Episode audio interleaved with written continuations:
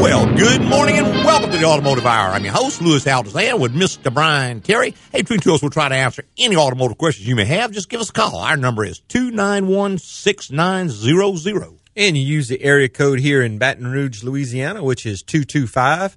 You can reach us from anywhere inside the continental United States this morning. There you go. Of course, I misspoke on that phone number. It's actually 291 6901. Zero one, yeah. Zero, zero is is the shop.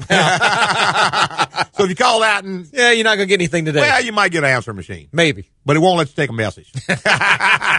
Just kind of gives you the message and rudely Yeah. hangs up on you. There you go. Sorry, we're closed. We'll be back open Monday. That's it. Oh, give us a call. Anyway, it's 291-6901. That is the radio station. And that will get you right straight to the two of us. And we are live and in person today. So That we are. if you got a question or a comment, you give us a call. This is the time to do it. That's it. And And every week we try to have topic or topics because there are some things that you can talk a tire hour on. Those Sure. things that are Or short periods of time. So I thought we would start out today. I get a lot of email about aftermarket parts. I know Right. we've discussed this in the past, but a few new one of them things that need to be- yeah. needs to be reiterated from time to time, and then of course move on to a different topic after that. if We run out of time, but the reason people ask me very, very often, they said, "Well, you know, this aftermarket part is so much cheaper." And is it Is it really re- right. cheaper? That's the point. And we've talked about how you have price and you have cost. Now, if I buy a part that costs $200 and it fixes the problem and it lasts for 20 years, that's one thing. Now, let's say I buy a part for $100. It lasts three months, it breaks again. It leaves me stranded. Now I got to tow the car somewhere, back home or to the shop. I have to pay labor again. You see where I'm going with this? Which part is actually- really less expensive? Because people will ask me all the time, well, why do you use aftermarket parts? Uh, why do you use OEM, OEM parts parts. always? I said, because I can't afford aftermarket parts. Mm-hmm. Now, if you're doing the work yourself, that's one thing. It's very inconvenient. You get broke down. You have to do the job over. Generally, they'll hand you another part and say, have a nice day. right. That's all you're going to get. But they don't pay for all the parts that get messed up as a result of this bad part. For instance, we put an aftermarket starter on the car. The starter bendix goes bad. It tears up the starter, but it also tears up the flywheel. Right. So you take the starter off, you take it back to wherever you bought it from. Hand you a They hand you a new one and say, "Here you go. Have a nice day." Have a nice day. There you Well, go. what about the flywheel? It tore up. Not our problem. Exactly. So now you end up, you have to pull the transmission out. Much bigger deal. You have to replace that. Now, are you going to put that same junk starter that caused this problem back again? Probably not. So you wouldn't. probably end up throwing this starter away. Now you go buy a good starter, but Well, you don't have a core to turn in because they won't accept this piece of junk offshore Right. knockoff Third world thing. knockoff. Yeah, they're not going to accept that. So now you have to buy a new starter. You have to pay the core charge. You have to pull the transmission. You have to change flywheel. That's one example. Right. Many times I've seen, I remember we had a Honda come in and someone, the air fuel sensor on a Honda is about $300. Well, he goes to an auto parts store and says, no, no, we've got an O2 sensor, it's a universal O2 sensor, and it's do is- about $90. Okay, well, he gets it and it's got three wires coming out of it. So what he does, he takes and cuts the connector off the original sensor, ties the wires in, solders it together, plugs it in, car won't run. So he has the car towed to us. Well, now at this point, you're involved in a wrecker bill, which is probably a hundred Couple hundred dollars. bucks. Now you get the car in, we start to check it, say, well, it's got an oxygen sensor in place of an air fuel sensor, which are different. Not only that, but I'm not getting a signal from the PCM to drive this sensor. So now we have to buy a PCM. We have to get the original original. part, which is the price. Plus, you paid not only a record bill, but diagnostic time for me. Sure. Because it took longer to diagnose that than it would have to diagnose the original sensor that was bad and just replace it. So if you think about the math here, the original sensor OEM would have been about $300 and the problem would have been solved. It would have taken 15, 20 minutes to put it in. Problem Been solved. done. Instead, what you've done is you paid $90, $80, whatever for this piece of junk. You spent a half an afternoon cutting wires, resoldering wires, and all this kind of foolishness. You got a record bill. You bought a record bill, which is a hundred plus. Right. You paid for diagnosis, you paid for a computer, and you paid for programming the computer. And you still had to pay, pay for the the $300 for the original sensor. So does it really make sense? Not to me, it doesn't. You know, occasionally you may get one of these parts. It may work. It may work for a while. It may work fine. But most of the time, very high percentage of the time, people are constantly enamored with buying insurance policies. Mm-hmm. We talked about that last did. week, where people will spend inordinate amounts of money because they don't want to take a risk, so they buy an insurance policy instead. But they don't want to buy the cheapest insurance you're going to get, which is a better part the Exactly. proper part for the job, buying that, being done with it. Take another example might be a rebuilt air conditioning compressor. Now, the original compressor failed. Let's say the clutch went out on the original compressor. Okay. Okay, at this point, you could have just put a clutch on it, but a lot of people say, well, it's got a lot of miles. I'll just change. I can get a compressor with a clutch. And that's less expensive. Now, you go and you buy a good original equipment compressor. You vacuum the system out. You put the compressor on. You make sure everything's clean. You take the oil, maybe replace the oil in the system. You vacuum charge the system, put it back together. Now you got a repaired air conditioning system. But instead, let's say you go and buy a cheap aftermarket compressor or you buy a rebuilt compressor. You put that on, it comes apart in three months. Well, now it's not a matter of replacing the compressor again. Now the condenser is full of metal. Sure. The expansion valve is full of metal. Any of the hoses? with Any mufflers? hoses with a muffler on them are full of metal. Right. So now we're changing all of these components, which the labor is is exorbitantly higher. You are going to have to clean what you can, like the evaporator core has to be cleaned out, which generally takes professional equipment to do Sure. properly. You go through all this stuff, replace all this stuff, and then you still have to go back and buy the good compressor. So, did you save any money? You know, we get this constantly where people will go and they'll buy some cheap junk AC compressor, put it on. Well, now it's not just the compressor that's Right, it's the rest of the system. The whole system's contaminated. So they'll go in and they'll ask me, and I'll say, "You're going to have to replace this, this, this, this." this. Well, they'll do all that, and they'll put another compressor on there. Well, it goes bad again. Well, finally they bring it to us. Well, now we've got a system contaminated by two compressors. Sure. so it's So it's- twice as much metal. Every part in the system now has to be replaced. There's not a piece I can use. And you've spent all the money you're out of pocket. That's gone. You Sure. Just, yeah, you just write that off as a life lesson. Life lessons. There you go. and you still got to pay for the proper repair. Right. Point I'm trying to make is the reason we use OEM parts is because it is the least expensive way to address the problem. Right. Now, in a shop where you have to pay somebody to do the work, for instance, it would cost me the same to have you install a good part as it would to install a junk part. If the job comes back to me because the customer's not satisfied because something's not working, now I have to pay you to take that one off and put another one back on. Exactly. That's double the cost. Not only that, but in the time that you are putting this replacement part on for no, because it's under warranty for no money, Could have been doing You could have been working on something where you could have made. So now it's going to cost you three times as much. Sure. So if you account for your time, then it's an That's- extremely It's a big deal. yeah. And in a professional shop, because time is money, because that's how they make their living by selling time. It's way you. know, And again, you make the argument. Well, I'm going to do the work myself. Well, that's great, but is your time worth something? Right. You're going to spend a whole weekend, say, working on this vehicle where you could have been doing something else. Maybe Could have been doing maybe- something you enjoy, Right. Or you could have worked some extra overtime, Yeah. at work if you just want to work. And now, if you enjoy doing it, that's fine. But at least go with a quality part, Sure. Because there's not going to be a lot of enjoyment in having to redo your wife ragging on you because you didn't fix the car right. and if she gets broken down, Oh, God forbid, huh? God, yeah, heaven help you now, buddy. See how you, how, how you likes now. Yeah. yeah, it's not going to be a whole lot of fun. No, it's not. OEM parts do, as the most part, cost more. They do. But it's like everything in life. You don't always get what you pay for, but you never, Never get. get- more than you pay for. Exactly. If And- this costs a lot more, there's generally a reason why it costs a lot more. Anybody can take any product, make it worse, skip steps, leave things out, and Sure. make it cheaper. Sure. Very easy to do. It's just what is the overall cost, not the direct price you're paying. You got to look beyond that. Right.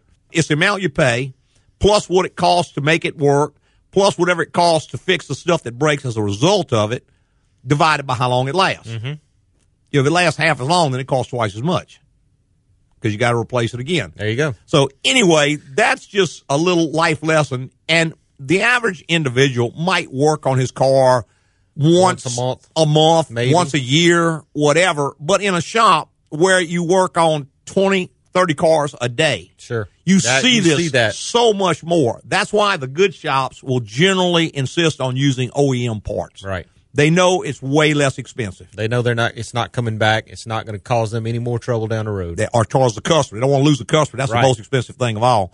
Hey, we're going to take a quick little break. Be right back with a whole lot more in the automotive hour. If you ever plan to motor west.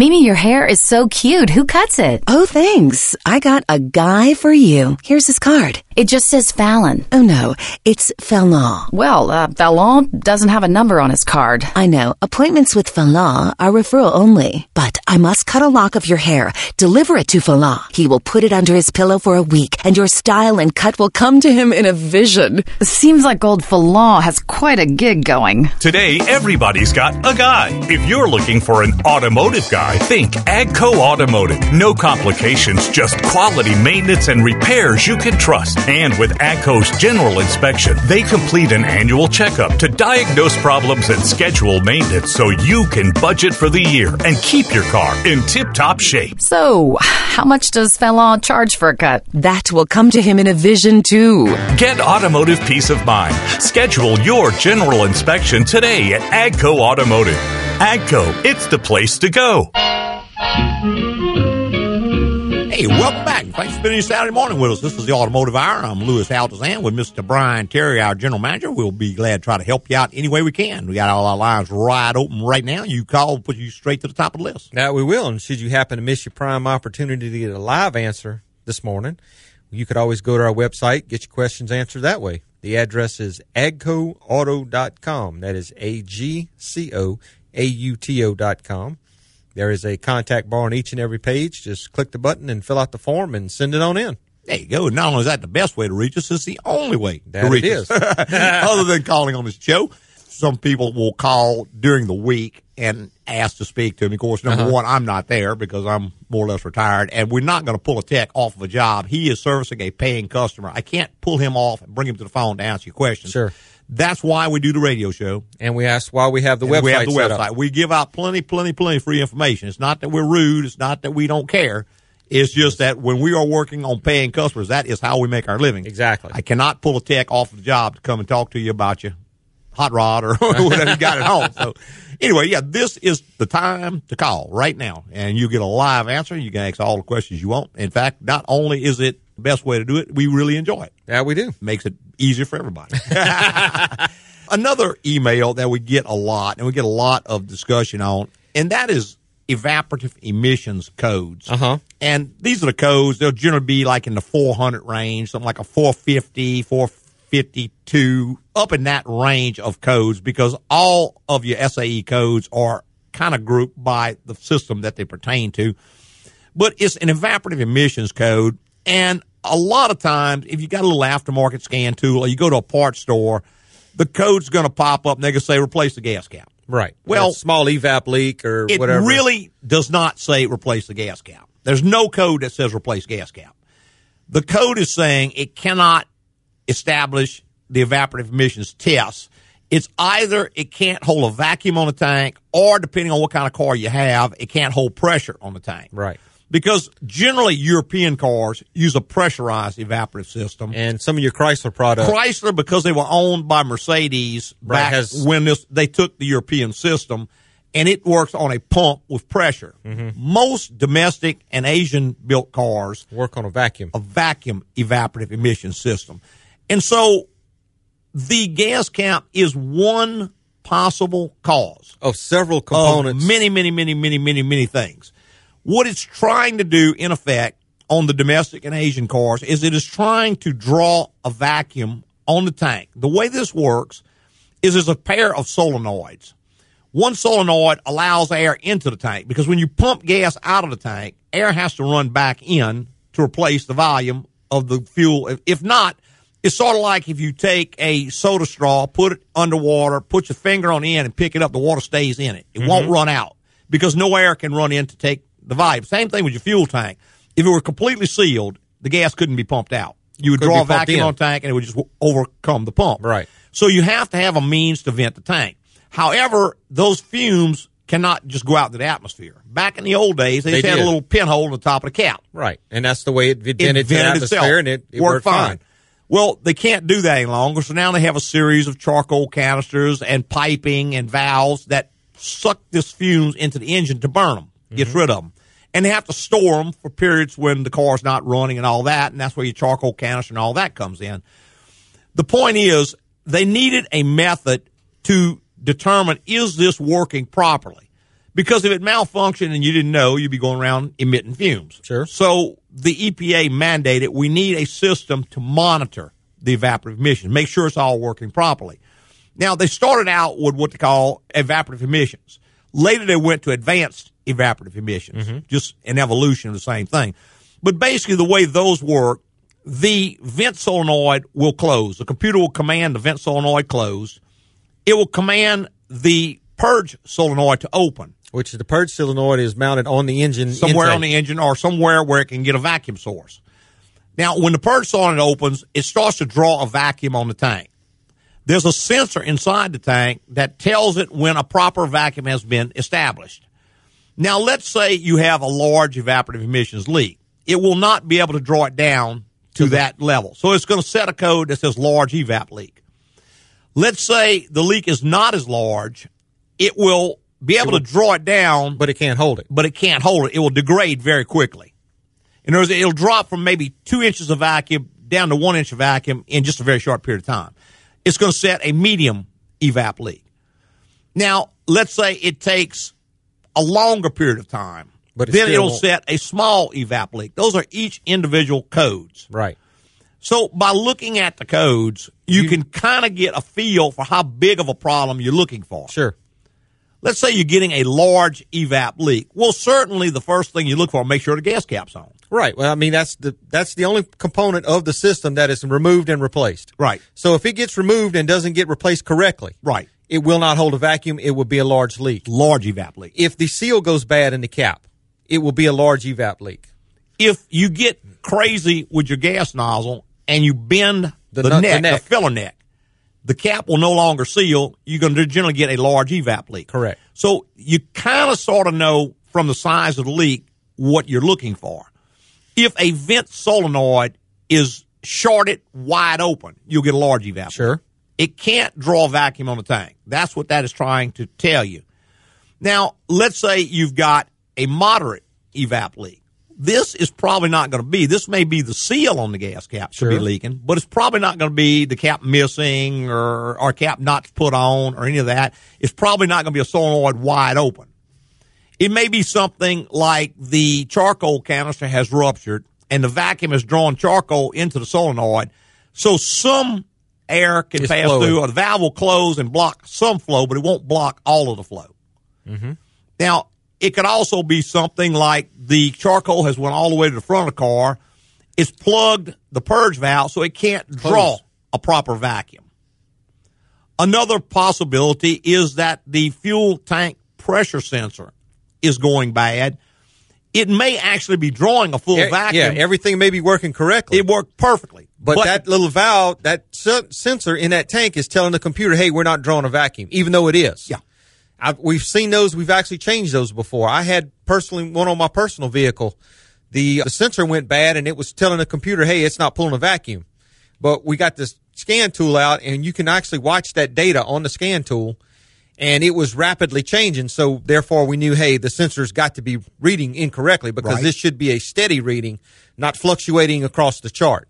And that brings up the point on a car, on anything operated by a computer, there is reality and then there is perceived reality. Exactly. That computer only knows what those sensors tell it. And if So- it says zero vacuum, it doesn't matter if there's two inches of vacuum in the tank in reality. All it knows is there's no vacuum. It's going to make a decision based on the fact that there's no, it's going to set a large evap leak. That's the way the software is written. there's no so you can just that's how you go so far wrong Right. unless you can get in and test another thing an evap system works on volume if the tank is full it's going to look at the fuel level sensor and it's going to say this tank is full. Do not execute this test. It's going to abort the test because if it tried to pull a vacuum on a full tank, it could suck gas into the system, which would ruin it. Exactly. It would you- rupture the charcoal canister. Yeah, if That- you get gas into that charcoal canister, it's going to dissolve the plastic. The canister's going to fail. The charcoal's go out throughout the system. It's going to ruin the whole system. and you know, you say that the canister is designed to hold vapor. Right. It is not designed to hold liquid. Correct. And when you get liquid in it, a gasoline, it will destroy the the inserts, the insides of that charcoal canister, and those little bitty charcoal pellets will start up the va- up the Vacuum um, trail. up the vacuum trail toward the engine because that's the way the system is operated, and they start stacking in there like dominoes. They just start packing in there together, and before long, you've got a total block Right. in that line. Right. And again, there's reality and there's perception of reality. Whatever it perceives is reality to it. Sure. Now, let's say you've got a full tank of fuel, but your fuel level sensor is not working properly. You'll see the cars that when you fill them up, they only go to half a tank. Uh-huh. That's because something's broken loose in the tank. It's hitting the float generally and pushing it down, so it can't rise all the way to the top of the tank. It may be that the sensor itself is bad. It may be all sorts of things. The point is, the computer decides it's going to run an evap test. It looks, if it sees a half a tank of fuel, it's going to run the test because Sure. it thinks that's what it is. Now, if you got a full tank of fuel, it's going to wipe out the evap system when it does it. Right, because it's going to pull liquid fuel into the vapor canister, destroy it, and it's going to contaminate the rest of the system. Yeah, the other side of the coin is also true in that if it's less than a quarter tank, there's too much volume, too much vapor, it can't run this test effectively because it has to have a certain amount of fuel and a certain. So below a quarter tank, it will also abort the test. Correct. So let's say your fuel sensor is bad and it's reading empty tank. It's never going to run the evap test. Exactly. It's just so going to never going abort to this pass. test. Now let's say it was passing before the sensor went bad.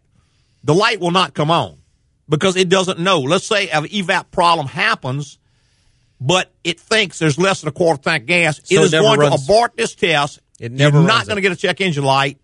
However, when you go down to get your inspection sticker and they run the code, it's going to have a code set that may not turn the light on for, Exactly. for, for, say the fuel sensor. Well, I'm not worried about it. Well, you got to worry about that because That's part of the system. it's part That's the of way the evap system, operates. It's not going to operate properly without that. Hey, talk a whole lot more about that and answer any calls you may have right after this break. Linda, I've been so tense lately. Can you recommend a masseuse? Oh, have I got a massage guy. Johan Thundercloud. He's Swedish Native American who uses classic deep tissue massage with natural healing methods. That sounds interesting. His deep tissue green pine cone massage is amazing, along with the piercing eagle claw technique, working your muscles with a rhythmic screech. Ah, ah. When you hear that, you know it's working. I bet. It seems everybody's got a guy these days. And if you're looking for an automotive guy, check out the team at AGCO Automotive. We keep it simple with high quality maintenance and repairs you can trust. And don't forget about AGCO's general inspection, an annual checkup to diagnose problems and schedule maintenance so your car will perform for the long term. One thing though, do you bleed easily? What? Johan will want to know. Get automotive peace of mind. Schedule your general inspection today at AGCO Automotive. AGCO, it's the place to go. Loud noise of the river to right. Don't mind it cause the man with Hey, the welcome whiskers back. You is just joined us, the Automotive Hour. I'm your host, Louis Altazan, with Mr. Brian Terry. If you have a question or a comment, just give us a call. It's 291-6901. Be glad to hear from you. We were talking a little bit about evaporative emission systems, which Right. is one of the most complicated systems on the car. It is it because it it checks such a fine amount of vacuum. You're talking inches. Was it inches yeah, of water? it's just, uh, up Uh, one or two inches of vacuum is what Right. it operates. So it's very, very small. And there's so many components that add into it, and there's so many factors that influence it. You know, we talked about if you got less than a quarter, quarter. tank or more than three quarter, it's going to abort the test. Right. There's other things that will also cause it to abort the test. For instance, on many systems, not all, but many of them, it will check the fuel temperature and it will check the engine temperature and it will compare it to the ambient temperature. And that's how it knows if this is a cold start. Because on many of them, it wants to operate on a cold start. Once the engine has warmed up, and there's if, if fuel temperature is one thing or ambient temperature is one thing and engine temperature is higher, it may abort that test because it says this car's already been driven. The fuel is sloshing around in the tank. There's So going to be a certain amount of pressure, pressure. and so the results will be Not correct. not correct. And what happens is because it can abort the test under so many conditions, a lot of people get very, very confused and go very, very wrong. For instance, let's say you have a large evap leak. Well, the first thing you do, you say, well, it's got to be the gas cap. So you go get a new gas cap, you put mm-hmm. it on, you clear the code. You also fill it with gas. Sure. Well, now it's not going to run this test until it gets down to three quarters of a tank. So it may not come on for a week, two weeks, Depending on how Well, often you drive it. That fixed it.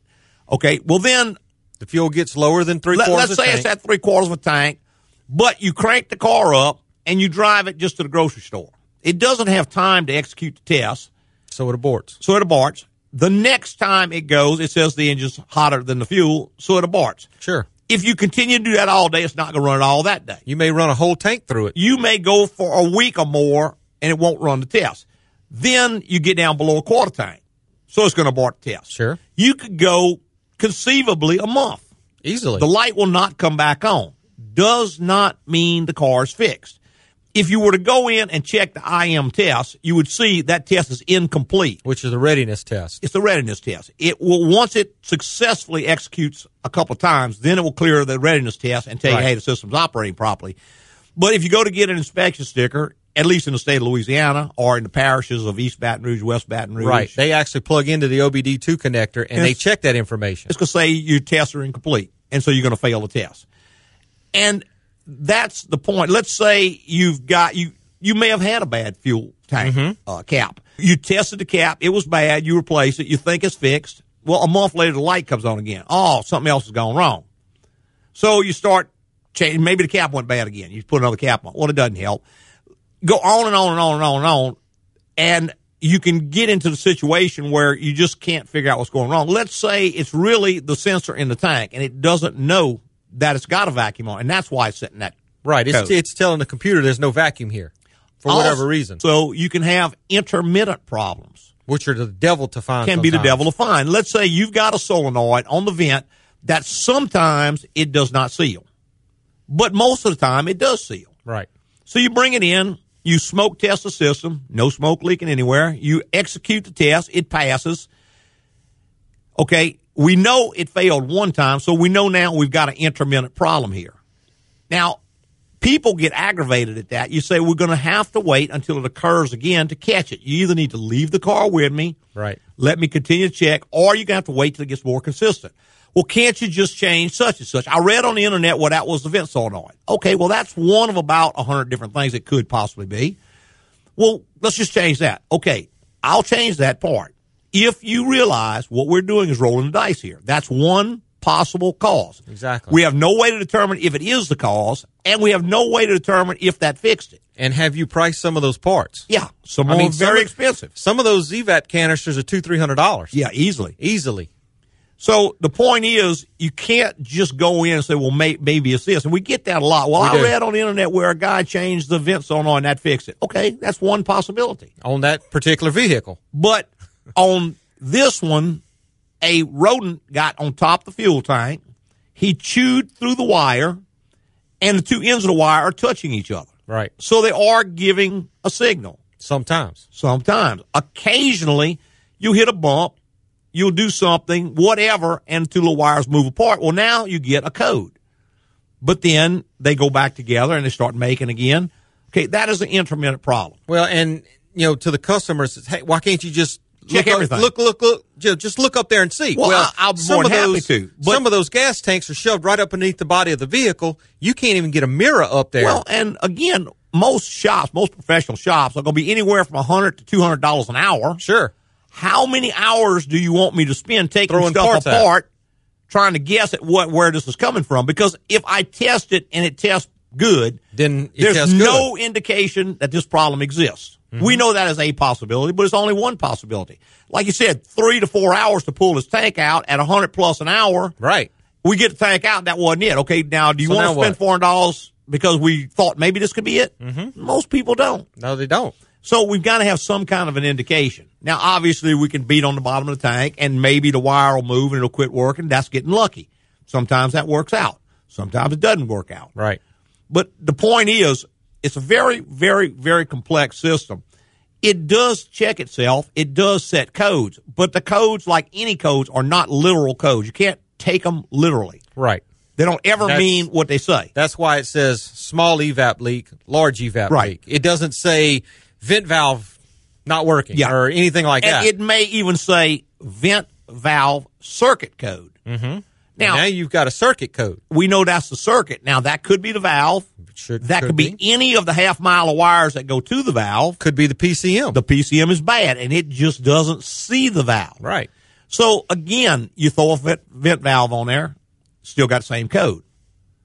Okay, you say, well, if it's if I know it's working, but it's not seeing it work, it must be the computer. Must be. So now you put a computer in there.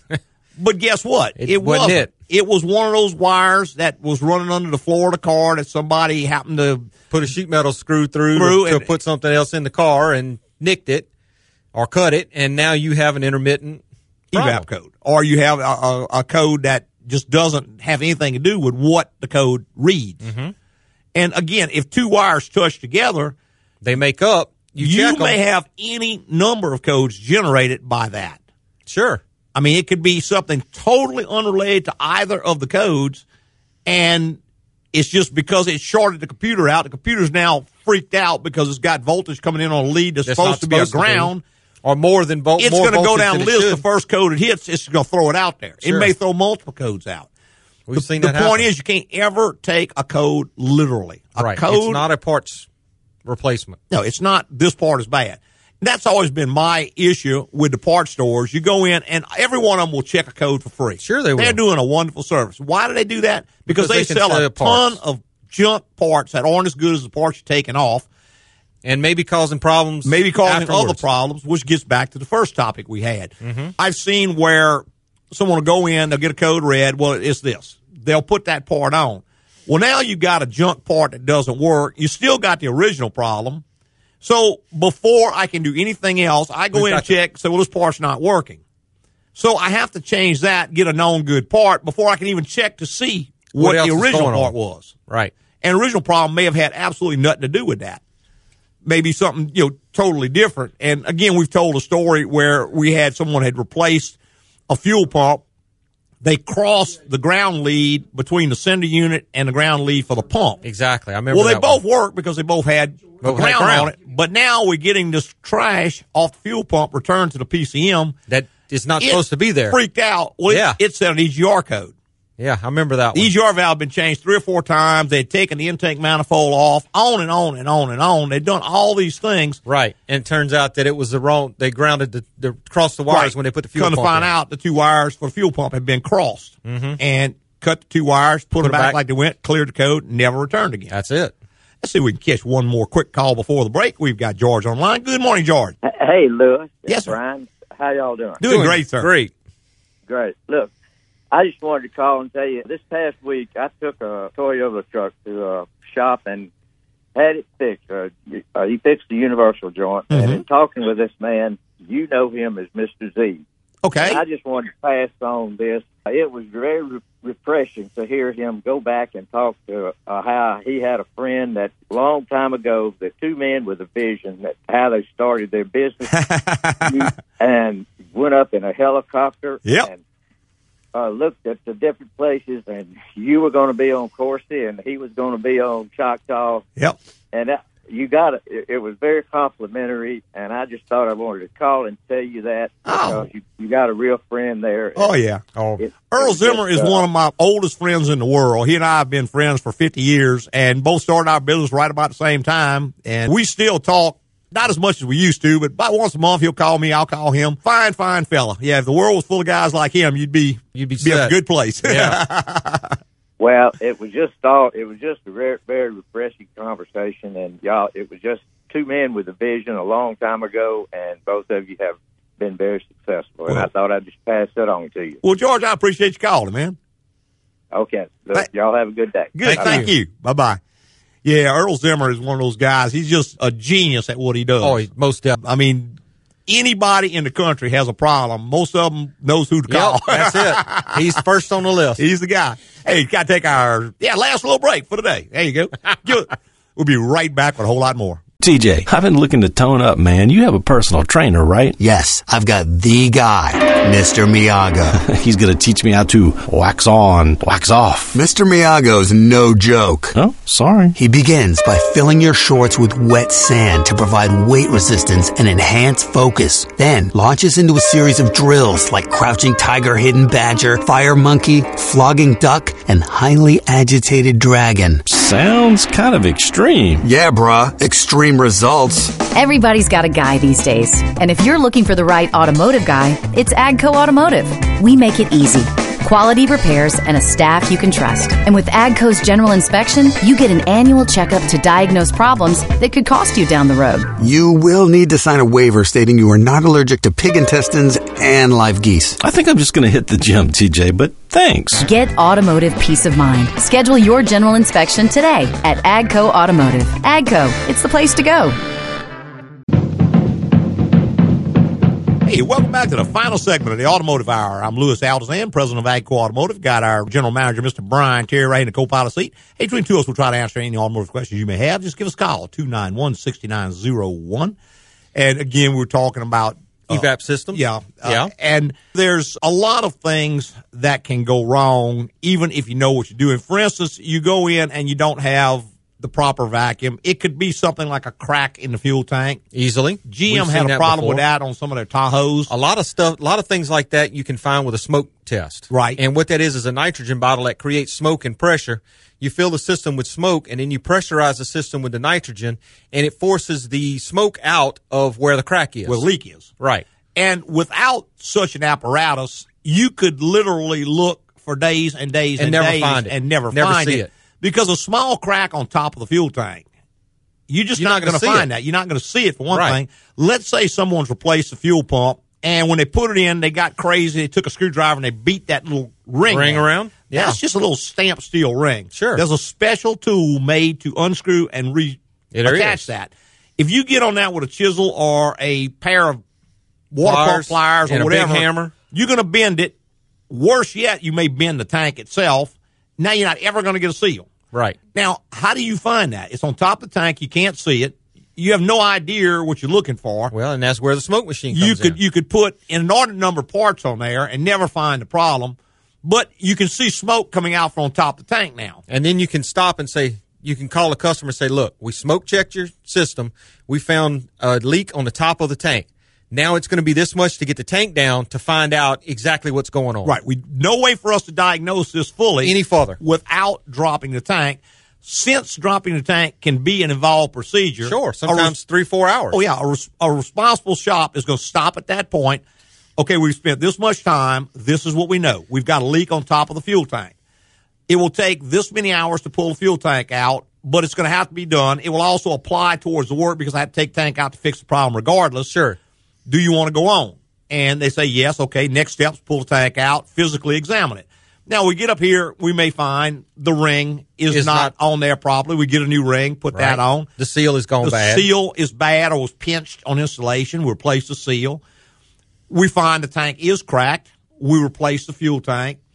We may find one of the vacuum hoses on there. A rodent has crawled up Sure. there and chewed a little hole in one of the vacuum hoses. Sure. So there's no way for a, t- a shop to tell you it's going to be this much. What he can tell you is we've spent this much time. It costs this much for this at this point. Right. It's going to be this much more to go To to, go the next step and you have to decide do I trust this guy? Do I not trust this guy? Right. So that's where a few prudent questions would come in. For instance, he says, You got a leak on top of your fuel tank. Could you tell me how it found that? Well, we smoke tested the entire system. I can see smoke coming out between the tank and the floor. This is a guy who knows what he's doing. Sure. He'll say, Well, we checked everything else. We couldn't see it anywhere else, so we think it must be up there. Well, Maybe now, not. now you need to second, Yeah. second guess that. Yeah, because is it that he just didn't check properly? Sure.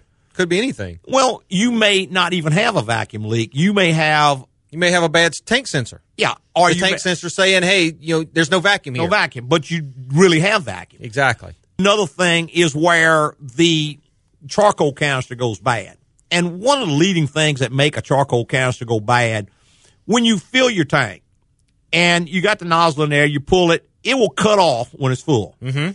Now, I know I used to be this way. I hated school. to go. I hated to go to the gas station, so Right. I would sit there and just keep filling it until it come all the way up to the top. Well, and that, that comes from age, and that's the way we used to do vehicles. Right. Because you had a vent in the cap. There was nothing, no harm in it. You filled it up because you didn't want to stop at the gas station all the time. I could put maybe another gallon in there. Sure. However, on a modern car, if you continue, they call it topping off. Uh-huh. If you continue to top off, the fuel's going to back up the neck. It's going to go down the vent lines, It's going to get in the charcoal canister. It's going to destroy the fiber liner that holds the charcoal in the canister. And when that happens, that charcoal is going to get pulled because there's a It's vacuum going to mitigate throughout the system. and it's going to it's going to fill the system with charcoal. Now, is that going to happen that day? Nope. Absolutely not. It's going to probably happen a month to six months later. The fuel gets in the tank. It starts to deteriorate this stuff. At the point that this fibrous mesh or the plastic fall Right. breaks down, now this charcoal starts to go into the system. Now, it's going to probably take a week to a month for the vacuum to draw this little piece of charcoal all the way through because it doesn't know this is occurring. It has no effect on the system until it hits the solenoid and plugs it up or it plugs the line up. or plugs the line up. Now, what happens very often is you go in and you have a evap code and you narrow it down to the purge sensor. It's not working. You get a new purge sensor, you put it on there. About a month later, it goes bad again. Well, what happened? it got full of charcoal. The charcoal is still in that line. Simply replacing the, The valve, valve is is, not gonna fix treating the symptom. It's Not not, treating the problem. So the proper repair would be to go in, obviously replace the sensor, Sure. disconnect the line on both ends, take the charcoal canister, find out that charcoal is coming out of it, replace the charcoal canister, and very, very robustly blow through every one of these lines. Make sure I- you've got them completely clean. I can tell you right now, if you put compressed air on either side of that line, mm-hmm. you have packed that line full, and you'll never get the charcoal out of it. Right. We actually have a old speedometer cable. Mm-hmm. We take a little bit of air pressure, just enough for flow. Right. Put that speedometer cable on a drill and work it in and out of that line Until you get it all until you get all out. of it down, and you can get good flow out of it. Then you can put More pressure. more pressure on it to blow the rest of the pieces even out. blow some solvent through and then blow pressure Something. behind it. If you put more pressure on that line, you're going to pack that You're gonna pack charcoal, and you'll never get it out. Now, now you those got to replace to be- the line. Those And- lines are not only very expensive, they're hard to come by because it's not a part that normally ever goes bad, so nobody's going to have it in stock. and they were put on before the body was put on the frame. That's right. So they intertwine under there. You can't hardly change them without They feeling the body. wiggle around Oh, and weave like a snake. Yeah. I mean, they go all over the place. Clips everywhere. And if your car's 10 years old, it's probably been discontinued. Exactly. It's not a part they keep in stock because they don't sell hardly any of them because you, somebody has to damage it. It's Sure. not going to damage itself. Most of them made out of nylon, so they don't ever rust. They don't anything go wrong with them unless you physically break it. Right. Maybe a wreck breaks one every now and then, but they don't sell a whole lot of them. So when they're deciding what parts to discontinue, That's one of the first ones. they're going to take the fast moving items and they're going to keep producing those for a while. The slow moving items, They're they're, gonna going to get dropped. Mm-hmm. Now, at that point, because they generally have a very specific shape, they're molded, they have specific connectors on the ends of them. Clips that hold them to the various components. Something that's going to be very difficult to make up. But the point is, you have to make sure you've cleaned this line thoroughly Right. before you replace the part. Not unlike on brake parts where you have a caliper go bad. If you leave the contaminated fluid in the system and just put a new caliper and you, You go to bleed brakes, that- you're pushing all that trash right back through the brand new caliper. Exactly. It would be sort of like rebuilding an engine and then dump the old oil back into it. Exactly. The old filthy, contaminated, Right. The metal old oil filter. yeah, Everything. Le- put the old oil filter and the old oil right back in your brand new engine. Right. Well, after about 20 minutes of running, It's destroyed. yeah, Same thing. We've even gotten to the point where we just felt we did the best we could do cleaning it, but there was still a little bit of chance of maybe a continued Right. problem with this. We will take a small fuel filter and try to hook it into the line so that this filter can clean out the Can catch particles any other the pieces of charcoal before they get to this valve because Right. that valve might be $250, easily. A little inline fuel filter is $6, Right. $8. And as long as you can put it in the line and seal it where the system will operate correctly. Right. Has to it's be o- sealed. Right. I like to use a clear plastic inline That way you can see I can see it getting in there. And when I see no more getting in, I may go and take